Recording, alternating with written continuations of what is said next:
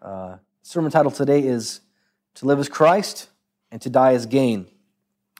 The scripture reading is Philippians chapter 1, verses 18 through 26. What then? Only that in every way, whether in pretense or in truth, Christ is proclaimed, and in that I rejoice, yes, and will rejoice. For I know that through your prayers and the help of the Spirit of Jesus Christ, this will turn out for my deliverance. As it is my eager expectation and hope that I will not be at all ashamed, but that with full courage now, as always, Christ will be honored in my body, whether by life or by death. For to me, to live is Christ, and to die is gain. If I am to live in the flesh, that means fruitful labor for me. Yet which I shall choose, I cannot tell. I am hard pressed between the two. My desire is to depart and be with Christ, for that is far better. But to remain in the flesh is more necessary on your account. Convinced of this, I know that I will remain and continue with you all for your progress and joy in the faith, so that in me you may have ample cause to glory in Christ Jesus because of my coming to you again. Let's pray. Thank you, Heavenly Father, for this time of, of worship and fellowship and learning in your word. God, I ask that you'd open our hearts to receive the spiritual food you want to give us today so that we can grow and make progress in our faith and be more like you and live like you and have a proper understanding of what it means to be a believer in this world. In Jesus' name, amen. So, the first slide we read today, verse 18, might seem like an odd verse to start with because it starts with what then? And so it's obvious Paul is making a conclusion here. So we're starting with a verse that Paul is, in one sense, ending with, because he is drawing a conclusion about what he wrote about previously, but he's also connecting the idea from this verse to the ones that follow. So the last part of this verse, yes, and I will rejoice, is really intended to be connected with the verses that come after it. And I call verses like this connecting verses. That's in your, in your study guide because they connect two thoughts together. And it's interesting because when I study, I use a program called Blue Letter Bible, and it just shows me the verses just in order. And I can look at Greek and I can look at commentaries and all that. But so I wasn't actually looking from this, but I was surprised as I was just reading it to find that in the ESV, they actually break it up that way. And so um, the yes and will rejoice is part of the next paragraph and I didn't notice that, but I, I, mean, I agree. That's the way I interpret those verses, that that part of verse 18 is really part of this next section. So, just by way of introduction, though, let's, since we're starting in verse 18, let's remind ourselves of what we read last week, what, was, what he was talking about in verse 18. Okay, now I don't know where I am. I got some similar slides here, sorry. Why's my back button not working? Oh, I see. Malik must not have added this to the worship guide. All right. So in verse 18, it's interesting. Okay, well, it's working. Um, remember that what Paul wrote in the previous verse, starting in verse 12, Paul wanted the Philippians to know that his imprisonment had served to advance the gospel. That's what we read last week. For one thing, he said the whole imperial guard and everyone else who was aware of Paul's imprisonment knew that he was imprisoned for Christ. He was doing this for Christ. And for another thing, it created boldness among other believers. Others saw how Paul was being bold, what Paul was giving up for the gospel, and it caused them also with boldness to speak without fear. But then in verse 15, Paul begins to talk about how Christ is being proclaimed throughout this whole process, and some are proclaiming Christ in a good way as they come to Paul's defense, and some are proclaiming Christ in a bad way as they're mounting up false accusations against Paul. And that's when we come to verse 18, where Paul says, What then? In both the scenarios. Either way, whether in pretense or truth, Christ is proclaimed, and I'll rejoice at that. And I clarified last week that that didn't mean that Paul was rejoicing when a false gospel was preached. He wasn't talking about false gospels. He makes it abundantly clear throughout Acts and his own letters that he attacks false gospels because that's dangerous. He just means here that whether they're mounting a case against him or for him, Christ is being proclaimed in that, and that's causing people to know the name of Christ, and so he, he rejoices. And then he says at the end of the verse, and yes, and will rejoice. And then we go to verse 9 to see the reason why he's going to still rejoice. So, yes, and will rejoice. And then verse 19, for I know that through your prayers and the help of the Spirit of Jesus Christ, this will turn out for my deliverance. So, Paul knows that this situation is going to turn out for his deliverance. The fact that Christ is being proclaimed everywhere, in pretense or, or in truth, he rejoices because it will turn out for his deliverance. Well, in what way his deliverance? Let's look ahead to the next verse in verse 20, and we'll come back to some of this. But in verse 20, he explains what, he, what deliverance looks like for him.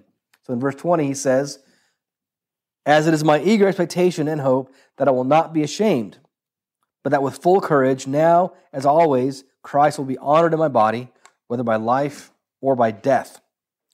So it looks like for Paul, deliverance doesn't necessarily look like being set free from prison in this situation. It doesn't necessarily look like not dying. He says here, whether by life or by death. So for him, deliverance means something else than the immediate problem he has. He's looking at a more eternal perspective on this deliverance, and he says, for him, deliverance means Christ being honored in his body.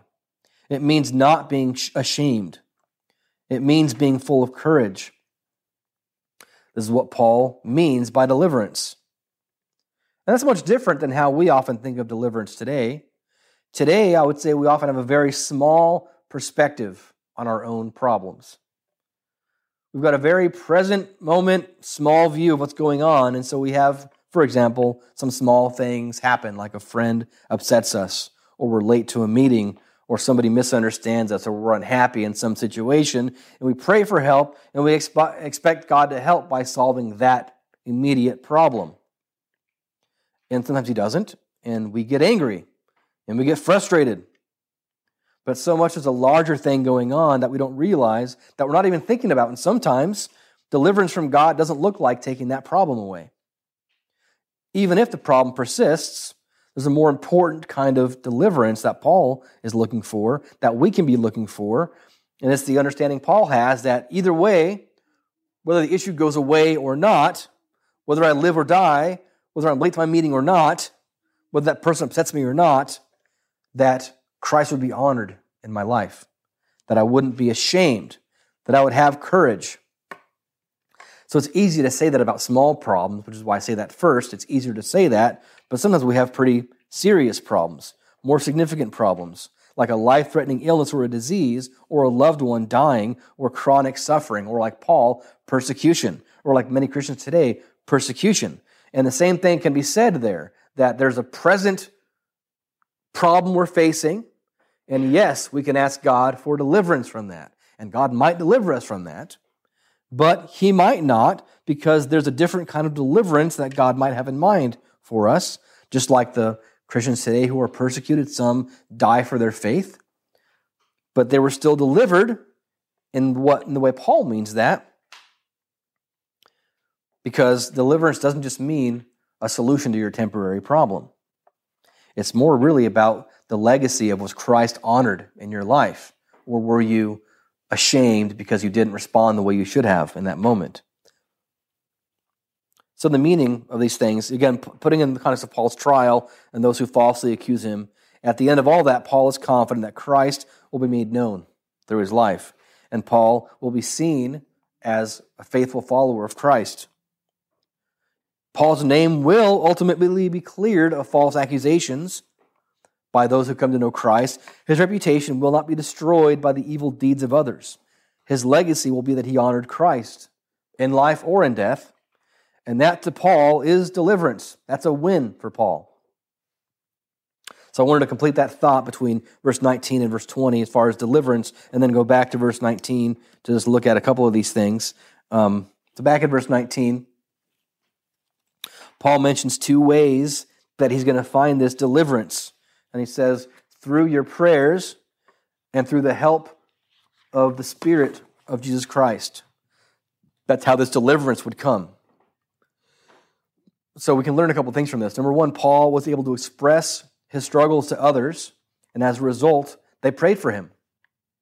And that was part of how he was confident that deliverance was going to come to him. And Paul also had a regular prayer life. We see this often. He'll talk to churches and say, I remember you in all of my prayers praying often for you, which means I have prayers that I do often, and I remember you in those often regular prayers. So Paul prayed often, and part of what we do in prayer is cry out to God for help, specifically crying out to the Spirit for help. Holy Spirit, you're welcome here. I get so tired of the cessationists that don't believe in the Spirit's gifts today saying things like, Why invite the Holy Spirit? He's already in you. Why ask for forgiveness? He's already died for you. It's like, I just hate these arguments, you know? We can cry out to God for help, just like Paul does in Romans, like crying out, like, uh, you know, asking the Spirit for help with words we can't even utter.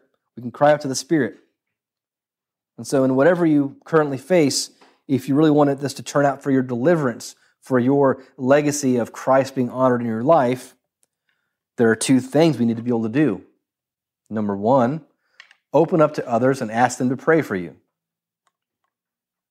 Especially in your church. If you're going through life with a family of believers, let them be part of that life with you.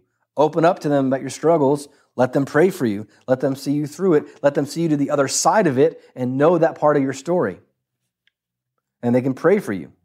Number two, Learn to rely on the Spirit and pray often. Learn to rely on the Spirit. Recognize that the Holy Spirit was given to us as a gift, as a pledge. You know, Christ uses the, the metaphor of, of an engagement when he's like, I'm leaving to go prepare a place for you, and I'm leaving the Spirit with you. That's like the whole Hebrew engagement. I'm going away, but here's this gift, and I'm going to come back for you. But in the meantime, here's this thing to remember me by, so I know how, so you know how valuable you are to me. And this is the gift. It's the Spirit and He's here with us, inside of us, upon us, around us to guide us and lead us and encourage us and fill us and empower us. And so we have to learn to rely on that and ask for it and seek it.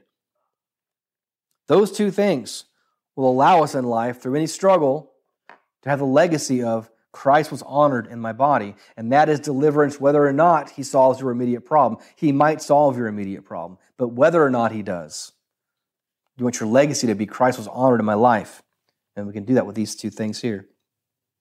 So Paul ends verse 20 somewhere. Sorry, I mean, I guess I didn't put a slide for that one. He ends verse 20 by saying, Christ will be honored in my body, whether by life or by death, which leads into his next topic that he wants to talk about in verse 21. For to me, to live is Christ, and to die is gain. You might have heard this verse before. It's kind of a popular one, songs written about it, that sort of thing. But do you know what it means? This phrase, to live is Christ. It's kind of an odd way to say it, isn't it? We don't often say that. We might say something like, I want to live for God, or I want my life to count for the cross, or that sort of thing. But to live is Christ. It's kind of a, a strange way to say it. But Paul said it that way intentionally. He felt as if nothing else needed to be said. The meaning was clear. After all, if you think about it, Christ is life. I am the way, the truth, the life. He is life. So to live is Christ. Christ is everything. He is life. But I do like how the New Living Translation phrases this here. In this verse, it says, living means living for Christ. I think that's what the verse means. If I'm alive at all, it's for Christ. And then he says, to die is gain. Isn't that an unusual thing to say? I mean, we've heard it in church, so we're used to it, but it's still unusual to say to die as gain, to die as a benefit, to die as a win. He's just talking about life and death and whether or not he's going to die, Christ being honored in his body and all that. And then he says, as long as I'm alive, I'll honor Christ as long as I have breath, but if I die, that's a win for me. It's an interesting way to look at life. You know, I was talking to somebody recently, and they had to go through um, some pretty serious surgeries. I guess one of the ones there was like only a 50% chance of survival. So the doctor's like sitting down, like, "Are you you sure you want to go through this? Because there's a 50% chance you go under, you don't wake up again." And this person said, "You don't understand. I am a Christian. I believe in eternal life, and if the worst case scenario here is that I die, that's a win for me." And so this person said, "Your worst case scenario is actually my best case scenario." If I wake up again and I'm alive, it's because God's got some use for me. But if not, it's a win. I get to go be with Christ. And that's what Paul's talking about here. If I remain alive, I'll live for Christ, and that's a win. If I die, I get to go be with him, and that's a win. Either way, it's a win win. Win, win, win, win. And then he begins to talk more about this in verse 22. If I am to live in the flesh, that means fruitful labor for me. Yet which I shall choose, I cannot tell. This phrase, if I am to live in the flesh, is kind of interesting, meaning not die, but he calls it living in the flesh because there's more life than what happens in the flesh. You know, we say we die, but as Christians, we don't actually die. Our body might die, but we're still alive. And so Paul's saying here, if I am to live on in the flesh, because even if he was to die, he would still be alive. So it's kind of a, a neat way he phrases that. We've got eternal life. In the resurrection, we'll be clothed with a new heavenly body. It says in 2 Corinthians 5, verse 1, we know that if the tent that is our earthly home is destroyed, we have a building from God, a house not made with hands, eternal in the heavens. And Paul talks in 2 Corinthians about how, how much he looks forward to taking on that, that new eternal, uncorrupted body. So for Paul, living or dying really means living in the flesh or living in eternity. And he says, while here, while on this side of the grave, that's fruitful labor. It's useful. We'll talk more about that in a few verses down, verse 24 and 25. And then he says, Which I shall choose, I cannot tell. But he doesn't mean like God is saying, choose, and he's like not sure what to do. Really, he means, and I'll quote again from the, the New Living Translation says here, um, I don't know which is better. Or actually, the, the Amplified Bible says, I don't know which to choose if I am given that choice. And that's kind of the sense of what Paul's getting at is like, if I had to choose, I don't know, because if God left it to me, I'd kind of want to go be with Him. But I recognize that as long as I'm here, there's a, a reason for me. And so in verse 23, he says, I'm hard pressed between the two. I don't know what's better. My desire is to depart and be with Christ, for that's far better. So by this point, we can tell that Paul isn't just saying these things that sound spiritual. You know, it might be easy for them to say something like this, like, oh, I'm just not afraid of death. And then all of a sudden, you know, they almost drive off the road and they're just freaking out and their heart's beating all fast and they almost died and they're, they're losing it, you know. But I think with Paul, he's giving enough reasons here to really let us know, like, he's really not afraid. He truly does believe that Christ is going to be honored in his body, whether or not he lives or dies. So in both cases, Christ will be honored. So then, like, why keep living? Many of us today would prefer life. And we might not be able to relate with Paul's thing about to die as gain because we live in a world we love. But remember that Paul, the apostles, the believers back then, didn't live in a world that they loved easily. The world hated them. They were persecuted, they were poor, they suffered, they went without, they were chased from their homes, imprisoned, beaten, left for dead, hungry, thirsty, cold, uncomfortable. And some Christians live that way today. And if that, for, if that were you, it might be easier to understand Paul's sentiment about, I can't wait to go be with Christ forever. But us today in the West and in America, we have all these rights, we have all these freedoms. You know, we're comfortable. We have riches compared to other countries. We have ease. We have our, our self entitled sense of like, you better not prohibit me from going to church because I'm going to write on the streets and I'm going to, you know, write my senators and I've got rights and all that. We're entitled to these things and we're comfortable. So why it's Jesus says so it's easier for a camel to go through the eye of a needle than for a rich person to get to heaven. When we have these things, we have these blessings, it can blind us and it can deceive our affections so that we cannot see or say in our hearts to die is gain.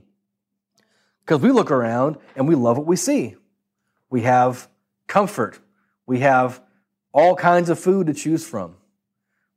We can make choices about the kind of jobs we're going to have.